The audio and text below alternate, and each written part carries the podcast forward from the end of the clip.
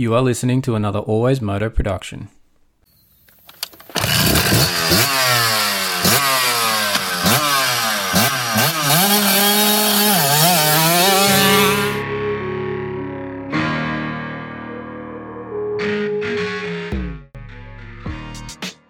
The Always Moto podcast with your host, David Hogan. This show contains information about injuries to riders competing in AMA Supercross, AMA Motocross, MXGP, Oz Pro MX, and other international moto events. The information discussed may be unsettling to some listeners.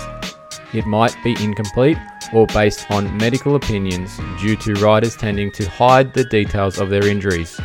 We are here to explain the information and increase injury understanding and visibility for the fans. There might be coarse language and the odd stuff up along the way. If any of this offends you, turn us off right now.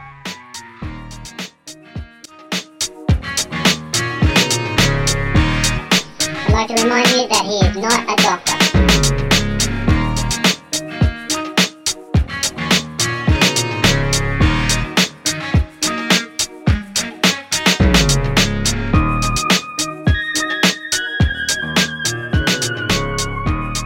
That's right, Moto fans. I'm not a doctor, but I am a physiotherapist, and this is episode 46 of the Always Moto podcast. I'm your host, David Hogan. We'll be joined during the show by the Always Moto contractor, and as always, he's still, I just, I don't know what's happening here, but he's still looking and waiting to get paid. This is the Always Moto podcast. We are in the depths of the clinic and throwing strapping tape anywhere it will stick. As always on the show, we'll be going through all things moto, particularly the injuries in our sport because hashtag injuries are a part of moto. This week on the show, we'll be talking super motocross and the very, very light field that will be starting the East Coast Supercross series that's happening this weekend for their kickoff at Houston. We're talking Always Moto Fantasy League, the Super Motocross Emergency Department heading into Houston, uh, and maybe a few other bits and pieces. We'll see how we go. But as always, bringing you the show today is Polar Australia and Slant Board Guy. For Polar Australia, their incredible range of activity tracking and heart rate monitors uh, from their H10 chest strap and their top of the line GPS watch, the Polar Grit X Pro. Now, we've got the Grit X Pro on the wrist here. It's telling me my heart rate is currently 82 and it's got up a little bit because I've just, you know, hype myself up to get this intro done. But it's tracking me nice and smoothly. We're actually getting a few sessions back in. We're only a few days post op from the shoulder. I'm in a sling, but we're getting the chart rate going again. So we'll be getting some more info into that system there. Review coming here soon. Uh, so check that out if you want anything Polar Australia, check out the link in the show notes and you can hop onto their website and shop your heart till you till your heart keeps beating whilst you're tracking it with the Polar Australia.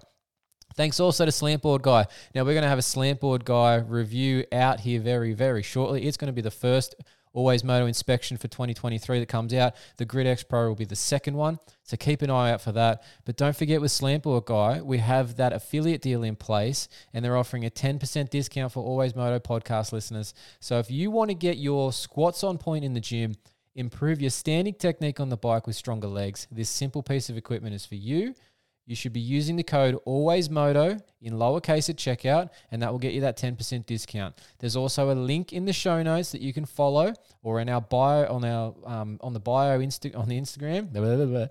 But but if you but that's what you got to do. You got to go to that uh, link, use the code ALWAYSMOTO, and get that slant board, and you'll be getting those squats and legs much much better.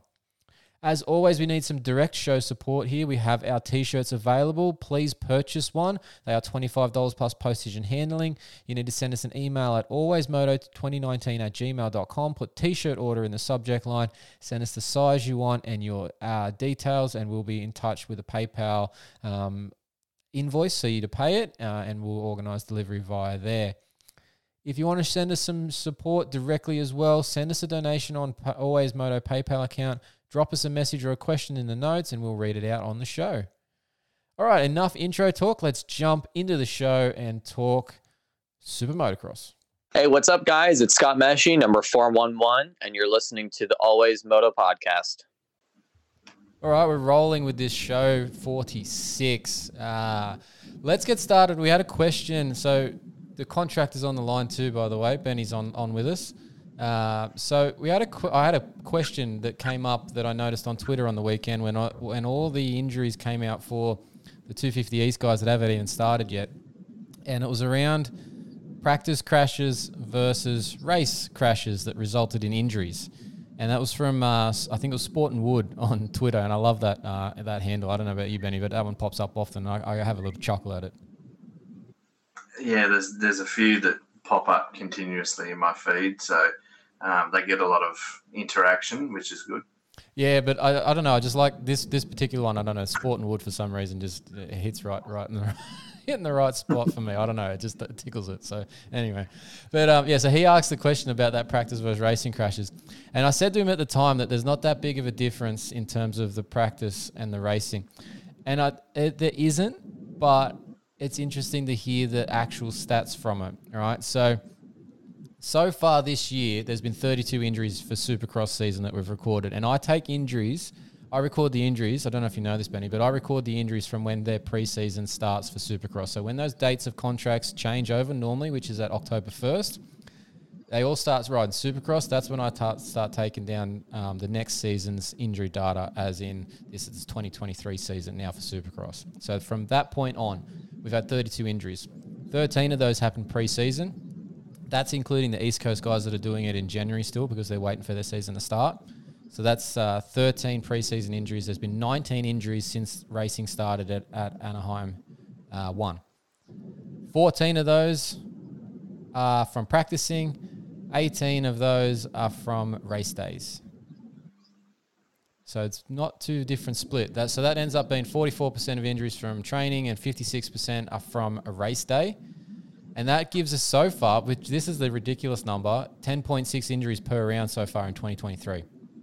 That's compared to 3 and 3.6 and 3.7 the years before. So we're up a lot. Like obviously we've only had what, 3 rounds to compare to, but our injuries per round is pretty high so far in 2023.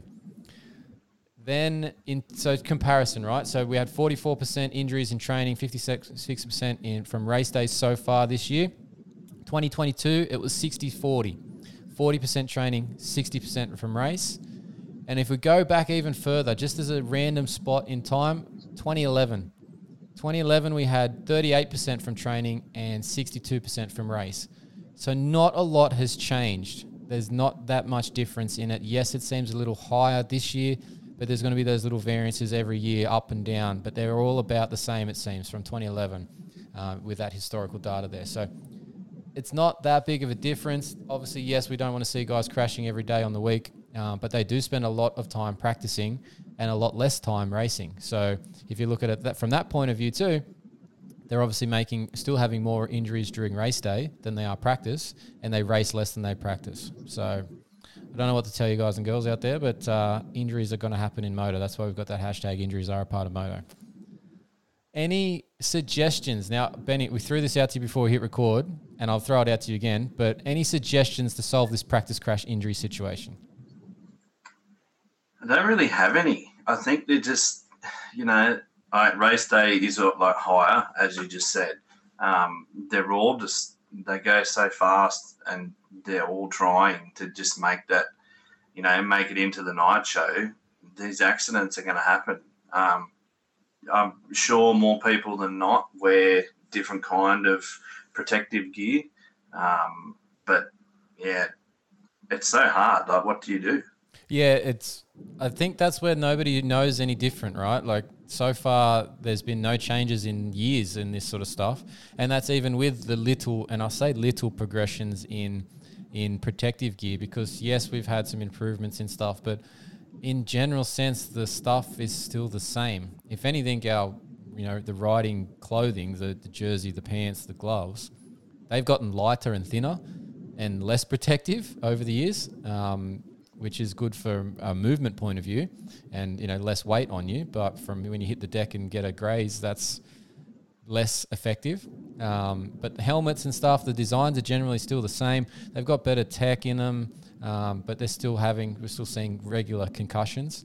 Uh, it's not like that's all of a sudden stopped because the helmets have improved massively, and maybe that's where our, our man Heltech um, the, with the G-force sensors that are going to come out here soon, that might help things improve in that range as well.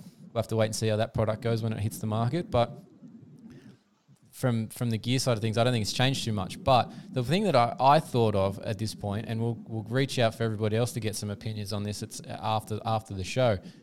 I thought that, you, and you might see this, you might notice in some of the other other like sports out there, you know, your footballs, your soccers, and all that sort of stuff.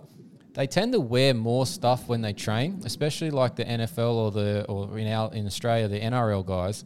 They might wear a bit more padding and stuff when they actually do some of these, you know, contact sessions they might put on the extra piece or they have a you know different uh, set of padding that they wear for, for shoulder protection that they might not wear during a game because it actually gives them more, less less movement and they feel more encumbered by it. But when they practice, they wear it so that they don't get the injury and they make it to the actual competition side of things. Not because you know, the training's not as important, is it?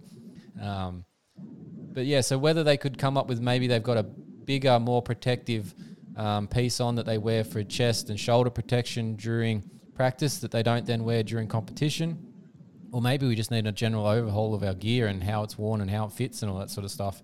And like these guys, you've seen Benny with the like those silly science of supercross segments at times. You know, they had that one year or so ago about the Fox Fox gear getting scanned. Um, you know, so they customize the sizings of the gear for their the pants and jersey. Why can't they do something like that and scan the rider for you know a chest protector that fits them better and, and more effectively?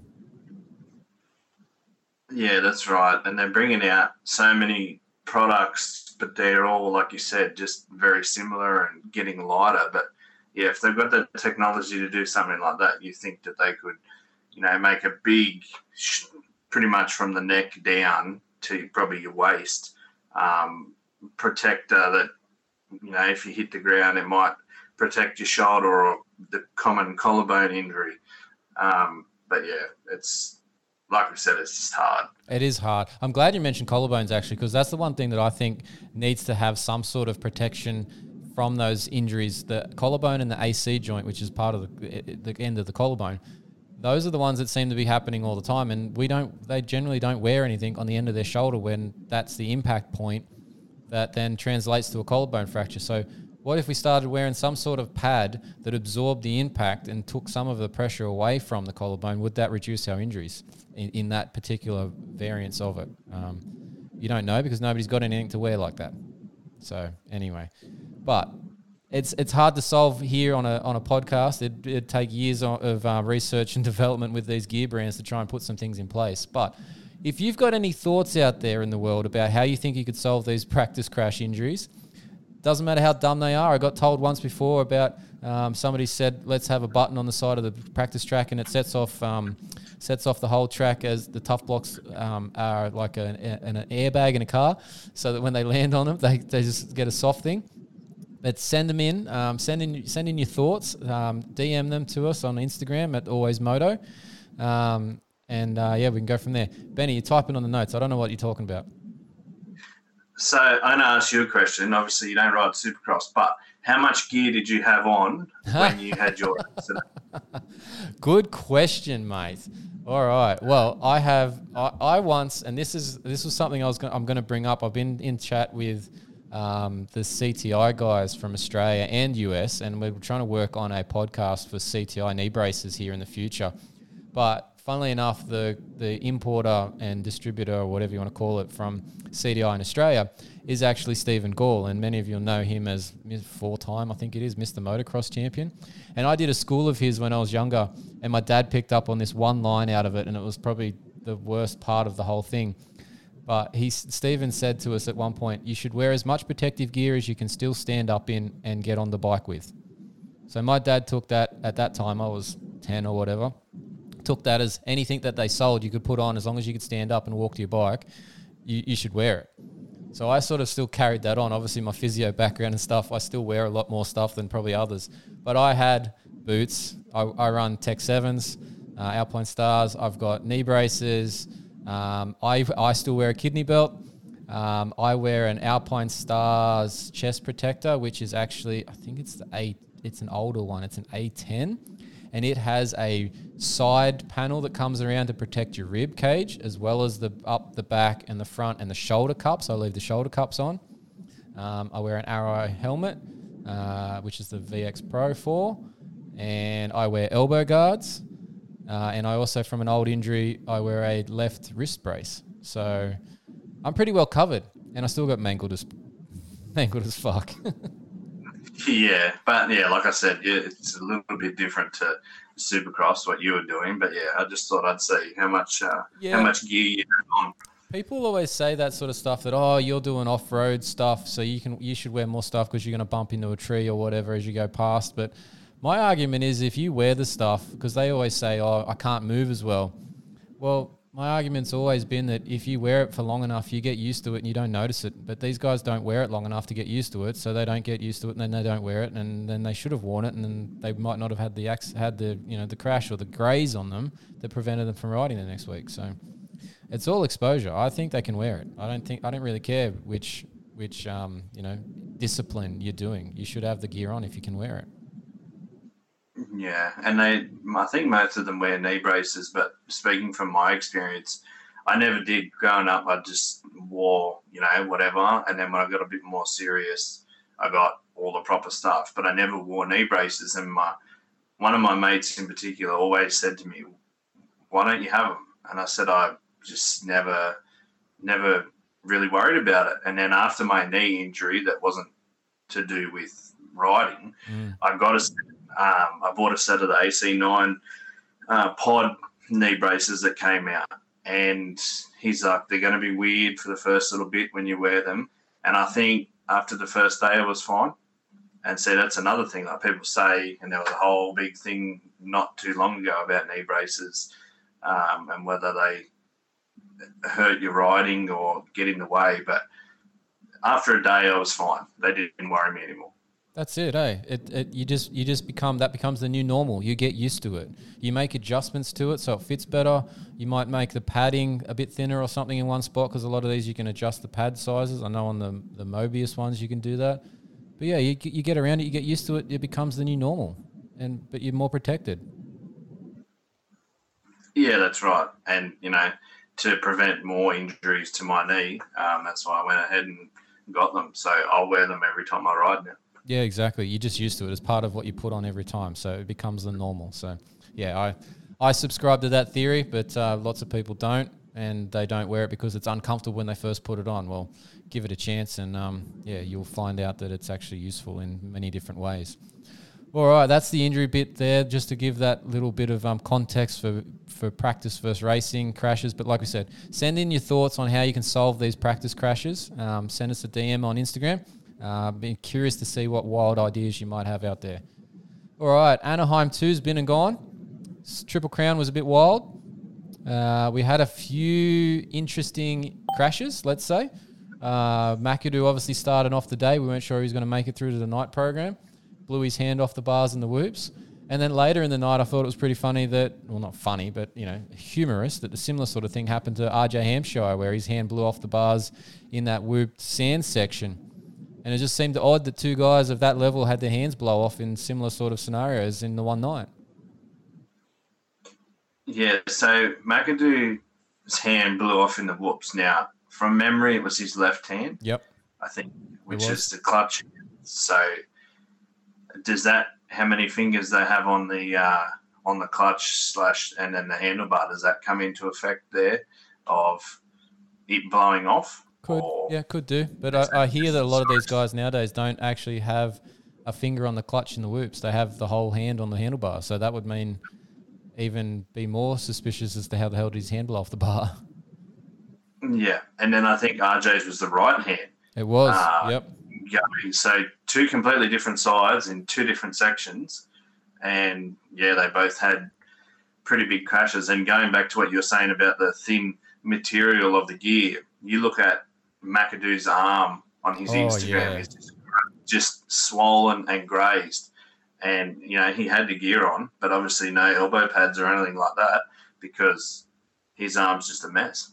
Yeah, and like that's probably literally just the jersey material that hit the ground to protect him. You know, so like Yep. it's no bigger than no thicker than your t-shirt that you're probably wearing right now. Like that's going to do absolutely jack shit. So would his arm have been half the size or at all swollen if he had an elbow guard on and stuff? You'll never know. But I think I'd try and wear the elbow guard at that point.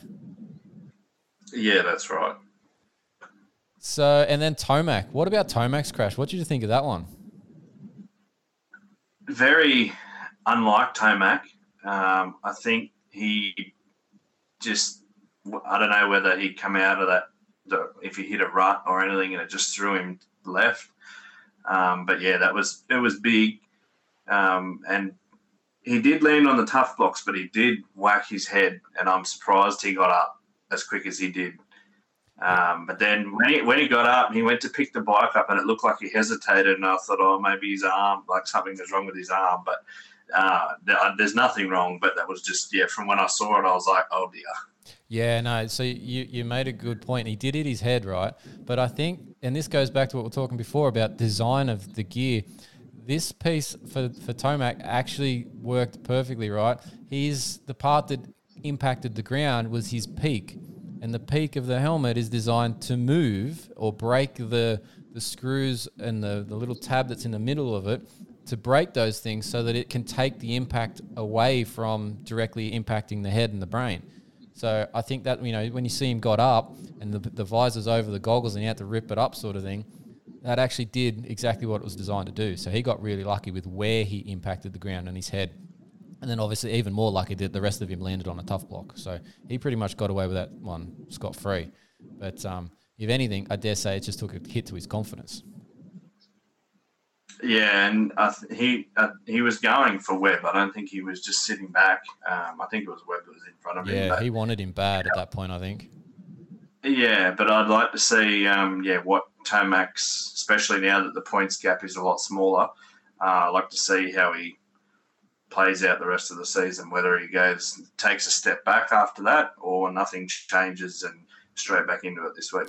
I think he had like in that earlier in that lap, you know how they had that long flat straight after that bit where RJ crashed across the start line and they did the, the bowl turn and then another long straight bowl turn. In that section, you could see his intensity was up and he was going for it. And I think he had the mentality that he could win that um, overall and that would be three in a row.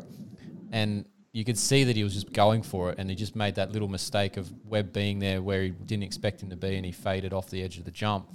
But I dare say he will probably won't have the same intensity at the next round in terms of trying to push for it if he's not in front. But I'd say he's still going to be going going pretty hammer and tongs. I think he's on he's just on another level at the moment, and he, he showed that up until that crash. yeah, and the other thing too, is probably they won't, you know, they won't admit it, but I'd say he might be still probably a little bit sore, um, which you know might come into effect as well. But yeah, he, he's a man on a mission, and there's just no, pretty much no stopping him. No, definitely. So, what about uh, Roczen's ride? Suzuki back on the podium for the first time in, I think it was nearly four years, or three and a bit years at least, because it was Reedy in 19, apparently, on a JGR Suzuki. Yeah, I was I was really hoping that he was going to win. I thought I thought he was going to pull it off. To be honest, he was damn uh, close. He, could, eh? he was just that bad, bad start uh, in that last race just killed him. But he, um, I think he's getting more and more comfortable each week, and I think it won't be too far before we might uh, see him sneak a win in.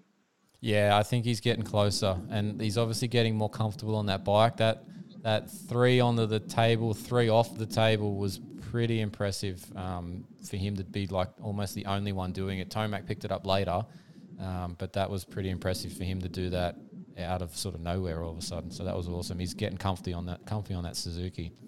But speaking of Suzuki's, what about McElrath? You've got down here in the comments that we're talking through. Is it the bike or is it just rubbish? What's happening to McElrath? I don't know.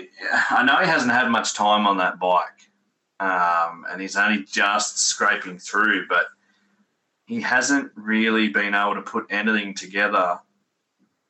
You know, he didn't do too bad at World Supercross, um, but he just hasn't been able to put anything together the last few years. And then uh, he did. Uh, was he part of that Rocky Mountain deal that went south? He was part of that. Yeah. Yeah, and see that that doesn't help either. But yeah, he just, you know, I, I, was never a big fan of him.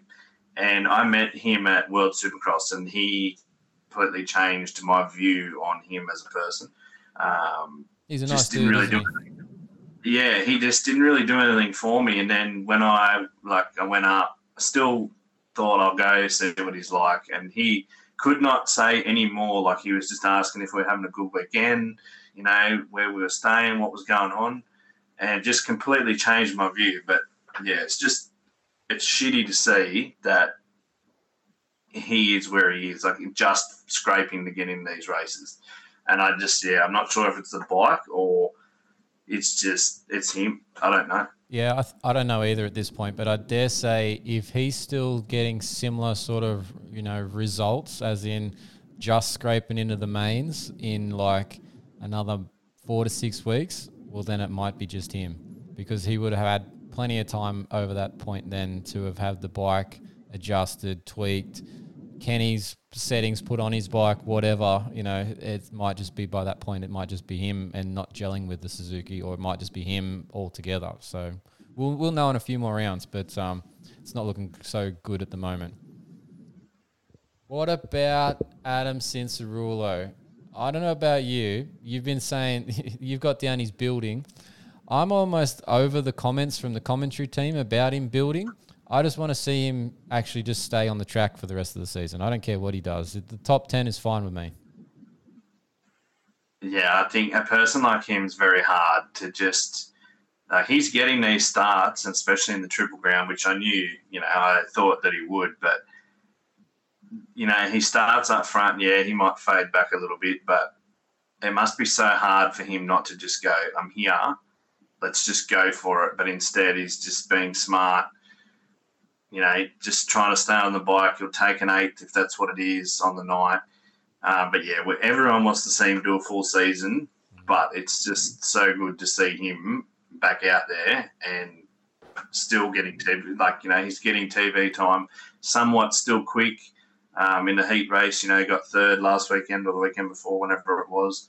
Um, it's just yeah, it's good to see him back out there. It is, but I'm going to say something probably controversial here in terms of where everybody thinks his results are going to be by the end of the season. I don't see him getting more than fourth for the rest of the season. That I think that'll be his best result because you look at you look at Sexton, Tomac, and Webb at the moment. If they stay healthy the whole season, I don't think he's getting on their level by the end of the season.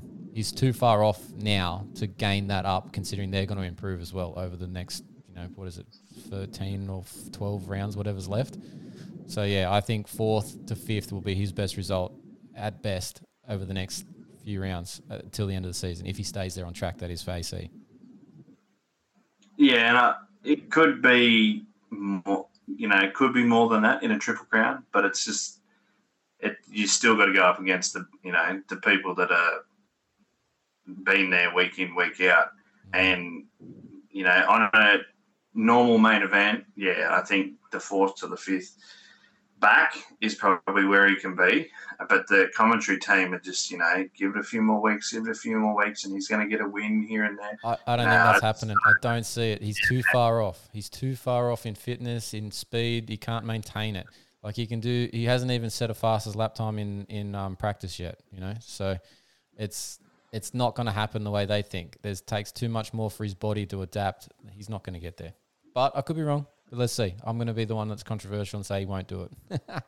but on that, Oh, don't, don't worry. If he, if he does. Oh, you'll let me we'll be know. I know you're a super fan, so yeah, it's all good. I'm a fan too. I want to see him do well, but I just don't see it being this year. He might do it in outdoors. He might do it in super motocross, but in supercross right now, no, not happening.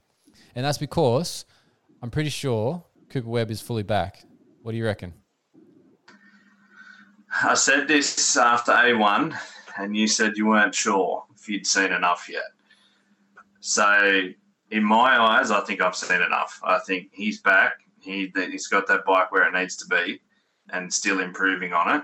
Uh, and he, you know, some of the passes he was making right down low in the turns, uh, that's what he used to be able to do. But last year's bike didn't let him do that. Um, but yeah, he you can you can just tell he's back.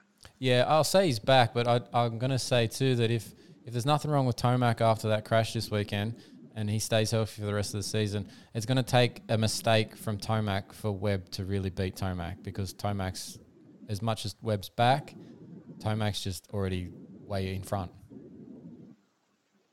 Yeah, and I'm not sure that Webb will get a win. Um, I'm not saying he's going to win, but he's definitely back to how he used to be. Mm. Um, but I'm just still not sure he's going to. Yeah, like you said, I just don't know if he can beat Sexton or Tomac straight up. No, exactly. So this weekend we're heading to Houston. It's going East Coast for the 250s. It switches coasts. Um, the entry list is getting a bit thin in the uh, factory teams with all those injuries that happen, and we'll talk about some of those injuries in the emergency department in a little bit here.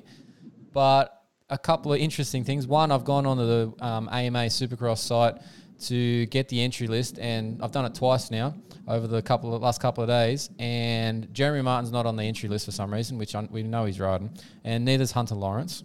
Um, so I don't know what the hell's going on there, but they're not on the entry lists. Um, but we know they're racing at Houston. But the ones that aren't racing Houston, Jo Shimoda, Seth Hammaker, Jalek Swoll, they're all not turning up. Uh, we know they're out injured. But who is left on this list that you think is going to be able to challenge who I think is the favourite for this one? Uh, Hunter Lawrence. I'm going to back Jordan Smith. Really? That's not who I thought you'd go to. Who did you think I would choose? Just not Jordan Smith. I don't know. Uh, no, I think he's so he's on, he's with Star now, and I just think that program, and he's been on the bike for a while now, because he didn't do motocross, and I think once that October date came, he switched over. Uh, but I just can't see, you know, maybe Thrasher. He's going to have to show me something. Like he did win the last Supercross uh, last year, but I don't know. Mosiman can't stay off the ground, and we saw that in motocross again, and it happens in Supercross. There's just not really anyone else. Maybe Anstie, uh, but yeah, I think John. I think Jordan Smith's going to be the dark horse, but he also likes to lay on the ground. So hopefully Star have smartened that up somehow, um, or he's just figured it out. But yeah, I'm going to pick him as a dark horse. But obviously, we want Hunter to win. Yeah, oh, we obviously we want Hunter to win, but yeah, I, I see Jordan as like three or four, but I see Mosiman or um, uh, Anstie getting in that two three um, overall series range. I'm not saying for for Houston, but I reckon they're going to be there for the whole thing. So we'll have to um, see how that goes. But the rest of the list here for the East Coast guys, I don't know about you. As I scroll through it, I see a lot of like you know, privateerish level sort of sort of guys on this list. I don't see heaps of depth, which is going to make the uh, the fantasy tips here shortly that we're going to go through for Always Moto Fantasy League difficult, to say the least. Yeah, well, we just picked our teams before, and yeah, it's uh, it's going to be hard because you can't pick pick the same people week in week out. But there's going to be a lot of probably higher handicaps that get within that, you know, double points or decent amount of point range. So yeah, every week's going to be hard, but yeah, there's like you said, there's not much depth at all, Mm. um, and that's you know that's with some of the teams having fill-in riders as well. Um, I can't see Talon Hawkins on this list, and I know he's just um, for Rockstar Husqvarna. He's just announced that he's going to race this weekend, so that's another name. But even then, that's you know that's rookie. So Well, yeah. Then we go into the rookie side of things because like there's a bunch of them. There's Hymas, there's um, Deegan, and and now Hawkins. So yeah, there's a few of those that are on factory things, but I'm not picking them for a championship or a race win at this point in time, especially not round one for us, that sort of thing. So it will be interesting to see how that all plays out. yeah, and then you got guys like Tom Vialle. You know, he's the rookie, but never raced Supercross. You know, he's. It'd be interesting to see how he goes, but yeah, he's like you know, I don't pick him as a race winner or anywhere near the championship fight, but he could just you know, he's one of those people that have the talent, could just come out and surprise everyone. Um, or you've got a guy like Coty Schock who had a really good season uh, two, three seasons ago, and then has been plagued by injuries in between. So he could come back out, maybe not, but yeah, this weekend will show us what we've got. Yeah, we're going to have to have a good look at those practice times when we get to our fantasy picks and make sure we're actually on the money there or not. So, yeah, we'll be interested to see how that goes. So, speaking of fantasy, let's jump into that one. Pulp MX uh, Fantasy, we've got the Always Moto Fantasy League on there. We are, I haven't actually closed it yet, but I'm closing it before this weekend's round because we are now at the East Coast. Uh, we got up to, let me just double check that number. I've got down 108 that we managed to get to. But let me just double check to make sure we haven't had any sneaky ones join in in the last few days since I checked that number. And it's going to take forever to load. Good timing. Oh, yeah, we did get a couple of sneakies. We're up to 110. So I'm going to have to change that password there. And we'll be locked in and we'll be actually able to start getting some of these uh, roundish prizes happening here for us in the Always Moto Fantasy League. And those prizes are going to be thanks to our sponsors there Coastal Motorcycle Centre, Goat Brand MX, Thor MX Australia, Michelin Australia, Ringmaster Images, and Heltech Australia. So let's have a quick look. Benny, what is your, and you might have to go back to the dashboard screen here, what is your current points total for fantasy so far? It's horrible, I'll tell you that much. if you really want the honest answer. worse, worse than mine, which I like. So Uh, so 664. So I'm nearly 100 points from the lead. Well, I'm 673. So Yeah, so what are you for? Four positions higher than me. yeah. After, funny enough, we both drew Yeah. I, I don't know how we managed that. You just have to thank your uh, your uh, first of the finish lines there for you for the extra one. I picked I picked Jett for one, but I didn't pick a 451. So yeah, so you managed to sneak through on that side of things. But anyway, so in the actual league overall positions, uh, I don't know. I don't have this one. I'm pretty sure. I haven't checked, double double checked. But Ratmo 420 is leading our league. Uh, he's got 763 total points, and he's already got nearly an, what is a 19 point lead on the field. So, bit of a ringer in here. I don't know what's going on there. Yeah, well, funny enough, I actually saw him in a Facebook group, and Yes, he's leading the the Fight Club one league or whatever it's called. I don't know what it's called, but yeah, the super the, the Supercross Fight Club or whatever it is. Yeah, MX SX Fight Club, which uh, yeah, they have a a group on Facebook, and I saw him. I just can't think what his name is, but I saw him saying, "Hey, that's me," because they pointed out his top score for the weekend. Oh, I'll have to go Um, and check that then and hit him up with a message to make sure that he sends through his uh, details so that he's eligible for prizes because otherwise he's going to win the overall and we'll have to boot him out. Yeah, so yeah, no, he uh, he's leading at least two different leagues. I know he's yeah in two at least, but um, yeah, so I'm 21st in our league and you're 20. Where did I just see that? 26th overall, which is Yep. not bad considering we've got 110 players. I'm happy that I'm in that sort of top, well, just into the top quarter. So yeah, that's pretty good. Happy with that. Um, but tips for this weekend. Who have you got in your 250 team, Benny? Well, for all the listeners that are listening, when the first round of West was on, I said I'm picking Anstie, and he didn't race. So I'm picking him this time because he's there. Uh, he's an all star at a six. So unless I see something horrible out of him on Sunday morning, uh, he'll most likely stay there. Got Jeremy Hand, Hardy Munoz, and Cullin Park at the moment. Uh, but I want to watch qualifying. You know, I'm all about the Thursday team, but that first round is always hard. First round, You you've got to really- watch qualifying.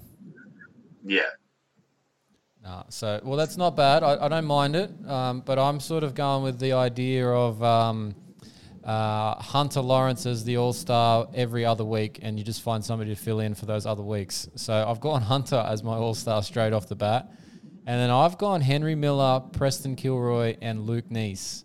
Luke Neese, I've gone because one, I've spoken to him and we've got had him on the show before. but he's been at the Club MX uh, facility there. I know he's privateer, but I know he's been doing plenty of laps with um, like Phil, Enzo, and and Jeremy. Uh, you see him in the background of some of the Club MX, um, you know, the YouTube series that they've got going this year. So I know he's doing plenty of laps.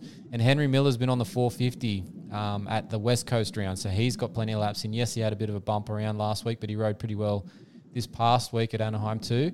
So I like him. And Preston, Preston's usually pretty fast, but we'll see how he goes at practice. He's the, you know, he's probably my one that might be moved pending qualifying times.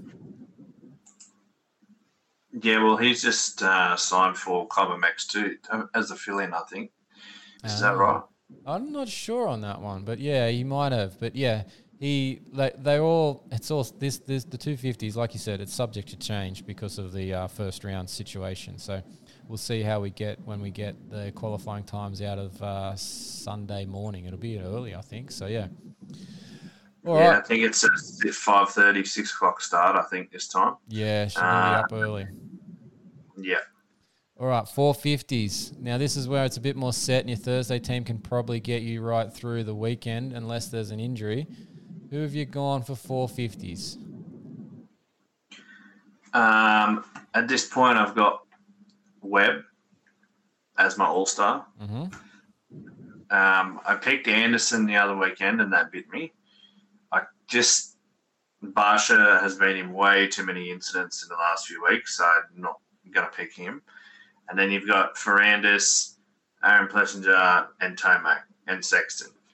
So I think it'll be between Webb and Sexton as to who I choose, um, but probably going to stick with Webb. I've got Christian Craig. Now, last weekend he improved a little bit, but he is having a fair old time on that new bike. But he is staying another week in California this week instead of going back east uh, to try and get some more things going on the bike. So hopefully they find something. I've got Savatgy and Freddie Noren at this stage. So depending on qualifying, Freddie may or may not stay. We're, we're not too dissimilar then. So I've gone Sexton as my all star. I know you said you had between Webb and Sexton. So I've gone Sexton. I've gone Savatgy, Noren, and I'm going to pick Chisholm this week. So we're going fairly similar. The one that I'm concerned about is Freddie making the main. So we'll have to keep an eye on that one. Yeah, that's right. And you know, Chiz is probably not a bad pick at eight. Um, or you could go Cade if you wanted at an eleven, but yeah, he hasn't really done well this year so far. So I think uh, I think Chiz Chiz and Freddie's probably a good pick, but we'll just see how qualifying goes. Yeah, we'll keep an eye on that as well. So yeah, so that's our that's our fantasy picks. Uh, we're we're yeah, not doing great, but we're doing all right. So oh, and Benny, you've there's a there's a life choice you need to let let some people know about for your um, picking methods. Now there's there's three people that you uh, might want to have a second thought about. Yes, so as a life choice now, I will not be choosing Enzo Lopes, but that's that's obviously the West Coast. Uh, I think I said, uh, oh, who else was it? I was very animated when I sent you these messages, and now I can't even think who they were. It's amazing how much fantasy can get under your skin at the time, and then it just sort of blends into the background by the end of the week. So. Yeah, uh, I think. Uh, yeah, I'm lost now. I don't. I cannot remember who it was. Uh, jump on Oh, the team for last I'm- week. I'm not going on the Jerry train. Not touching Jerry. Oh, you were all about him at round one. Yeah, I was, and he worked out well, but not last week. Uh, anyway, well, look, while you're finding those oth- that other one, um, for everybody still in the league who hasn't sent through that email with your details, so we need your uh, Pulp username and your Instagram username emailed through to fantasy at alwaysmoto.com so that you can be eligible for those prizes. And remember, the other caveat is that you need to be following all the sponsors pages as well when those prizes come through. We need to be checking we're going to be checking that you're following those. Um, so make sure that you are following them on whichever social platform you're on. They're on facebook and instagram for most of those so check them out uh, so, and a reminder, those sponsors again: Coastal Motorcycle Center, Goat Brand MX, Thor MX Australia, Michelin Australia, Ringmaster Images, and Heltech Australia. Uh, and and just before we, if you haven't remembered it yet, Benny, but uh, for anyone out there listening, and I just want to have a bit of a, a, a bullshit session about fantasy, contact myself, send me a DM, uh, always moto on Instagram. Um, send Benny one. He's uh, G R I N O 22 on Instagram, or email us. Um, ben can be reached at thecontractor at alwaysmoto.com. Now, have you remembered that third person you wanted to basically, you know, never pick again? Benny Bloss. Oh, of course. Did you see him at grenade at the end of that last main? Yeah, so he still got me 32 points, and Jerry still got me 36. So I'm not actually sure it was Jerry that I was yelling at, but I will never pick Benny Bloss again. Last lap, and he just pulled off. He could have just rolled over the line, but hey. Um, but yeah, I'll never pick Enzo again. And Benny Bloss, I'll never pick again, no matter how juicy they are. Yeah, well, Enzo, I picked him, but I wish, really wish last week with my surgery, I didn't get the chance to listen to all the normal podcasts that I would during the week. And when I was listening to one of them on Monday morning, I heard that Enzo was staying in uh, California all week with his girlfriend to go sightseeing.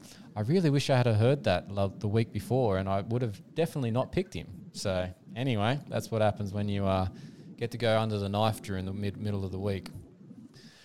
All right. That is fantasy. Make sure you get in touch. Make sure you're following us. Oh, and the one thing I haven't mentioned here too, there's been a few more people using the hashtag Always Moto Fantasy League. Remember, we want you're posting up your team uh, with that hashtag, and then we'll be picking a, pro, a winner um, at the end of the season. The person who does it the most uh, will be getting a special prize before the season is done. So please use that hashtag Always Moto Fantasy League. And one last thing that the contractor is popping in our notes that are live. We've got a little document here between the two of us so we can do it from the two places. He, he wants to mention Filthy Phil. Filthy got a little bit of a lead, didn't he, mate? Could you script any better? Him having lights on his bike to test out to see what it would be like for the leaders, and he ends up leading a race.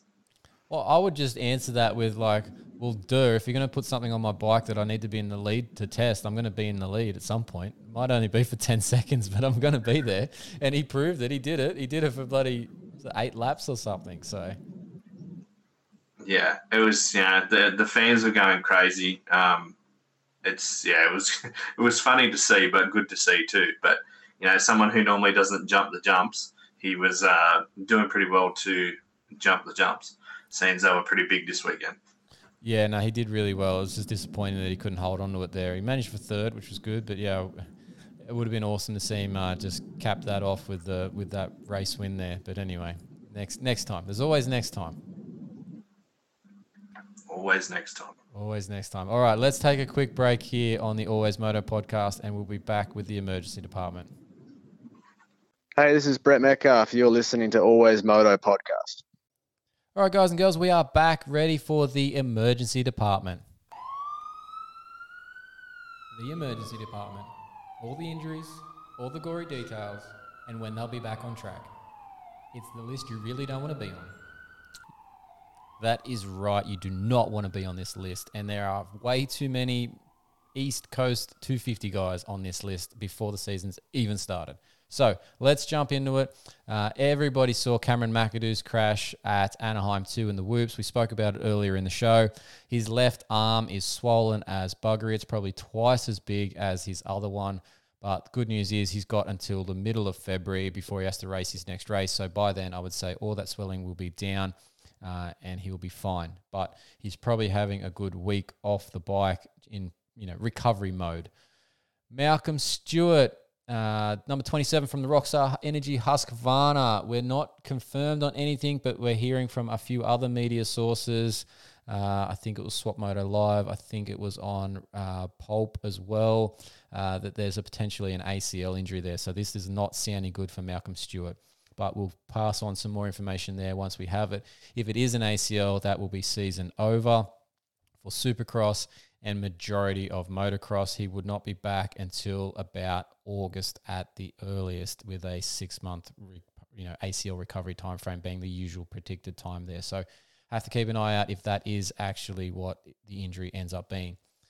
The East Coast guys, Jalek Swoll, number 31 on that Rockstar Energy Husqvarna, was looking to be back, ready to go for East Coast after some other issues last year. Managed to get a spiral fracture of his left humerus, which required surgery. And if you check out his Instagram, he's got some images of that up there. It's on his story. He has a nice zipper up the back of his arm there, where they've had to do that surgical repair. That is not pleasant. That is like is the you know for the arm that is the equivalent of the femur. Uh, it's the you know the load bearing, everything works off it. It's quite a nasty injury. It's going to be eight to 12 weeks recovery time for him and maybe a little bit longer. It just depends on how bad that fracture was and how easy it was for that stabilization surgery to occur. So he will be back um, at best sometime after round 13 if they want to try and get him into some supercross rounds, but they may just keep him out and getting prepared for uh, motocross. This is one of these ones where, you know, him, Jo Shimoda, who we're going to talk about shortly, and Seth Hammaker as well these are the ones I'm interested to see if this Super Motocross series actually makes a difference in their recovery uh, return points, not their recovery, but their return to racing points, whether they do actually turn up for one or two Supercrosses to get those qualification points for Super Motocross, um, the playoff series at the end. We'll have to wait and see how that all pans out. So, speaking of Jo Shimoda, that number 30 on the Monster Energy Pro Circuit Kawasaki, another training incident uh, collarbone fracture. I reached out to Lucas Mirtl to try and find out if he was getting surgery or not on that. Uh, and Lucas just said to me, just check out the Instagram post. Thanks, Lucas. Did that already. Didn't give me that info. But I have seen something really weird on Jo's um, Instagram story today, and he was getting some treatment, and it looked like some lightning bolts happening, and I've got no idea what that is. Uh, but the it was from a, a sports chiropractor, and you know physios and chiropractors don't generally get along, and my thoughts on that can remain uh, between me and me. So anyway.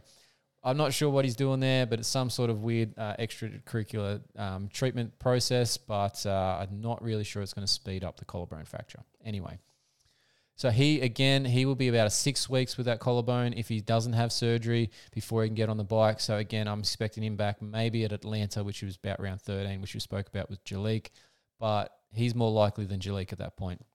Same for Seth Hammaker, number 35 on a Monster Energy Pro Circuit Kawasaki, another training incident, a wrist injury. Um, he will be six weeks off the bike, give or take, and again aiming for probably an Atlanta return um, to stay on that East Coast. So, with both those Monster Energy Pro Circuit guys out, they've brought in Chris Blose to fill in. Hopefully, the Zombie can make it through the whole season without having the current seemingly uh, Pro Circuit curse affect him either. Uh, and then we're still waiting on some details. Oh, sorry, waiting on more details still for Marvin Musquin. Um, nothing still about his wrist, and I dare say that same group from Red Bull KTM and Rockstar Energy Husky is going to be running the updates for both of those teams. So we'll be waiting on both before we get any real information out of it. Um, but that was basically the main updates out of Anaheim 2. Everyone, despite all the crashes, Tomac's weird crash, a couple of close run ins, you know, between Barcia and Wilson that you'll see on Instagram. Uh, where they nearly jumped on each other. There wasn't too much else out of there. There was a few from the futures side of things that got some injuries, um, but we're not listing those things in this update. Uh, there's a few too many reasons for all that, but um, yeah, so they're the main updates for the emergency department this week. Uh, but we'll be keeping you up to date on our social platforms for all the other riders uh, and where they're coming back and all that sort of things. So just keep an eye on the social platforms for that information. All right. Let's leave it there for now, and we will move uh, into a quick break and be back with more of the Always Moto podcast. Hey, I'm Luke Neese, riding for the SGB Honda team, and you're listening to the Always Moto podcast. All right, we're back, guys and girls, and we're going to hit up uh, Dave's diatribe. You ready? This is Dave's diatribe. What's a diatribe? A diatribe is a forceful and bitter attack against someone or something. So keep your head down. You might be next. That's right, you could be next. Well, race day live. Been watching it now for uh, the first three rounds, four if you want to call it, with the you know miss skipped round there, whatever. That's a diatribe in itself. Christ's sake, just because they don't want to pay the money to update all their promotional stuff, who cares? Just change the stuff electronically and move on, people. But anyway, Race day life. I've been trying to not get on them too hard about it, but it's starting to piss me off. Every the last few times when they've come on, one obviously at first round we had Doris. Who the fuck is Doris? Then we had the fact that it kept cutting out with the casting at round one. But for round three and for round or round two and three, I'm confusing myself with this rounds business. Um, we've had it where they've started out the show and the sound's not connected. Guys, there's a plug in the back of the unit. Plug it in. It's disappearing. You can hear it coming from the bloody stadium, but the mics aren't playing direct through the bloody um, through your setup. I don't know what's going on there, but it's happened two weeks in a row, and it keeps coming and going each time. It's like you figure it out, and then somebody steps on the lead, and it comes out again. I don't know what's happening in that studio there, but please, when you start the show, please have some audio when it comes on this time. Thank you. Dave's diatribe over for this week. I just want to hear the stuff you're saying. I had Justin Brayton on there and he's doing a really good job and I can't hear anything. It's freaking annoying. Anyway, we move on. Dave's diatribe. Hey guys, this is Grant Harlan, and this is the Always Moto podcast. And we're back from break. Last segment of the show, guys and girls. Thanks for listening to the Always Moto podcast, as always, and thank you. We love your support. Don't forget, we need you to send in those t shirt orders. We really want you to get some of our Always Moto gear and rock it at the races. So send us an email, alwaysmoto2019 at gmail.com with t shirt order in that subject line. Get your t shirt, get it on, get it at the races. Stand up, set, show us it on your crowd. We want to see if we can get on some of those TV coverages or something there. It'd be awesome to see those shirts out and about.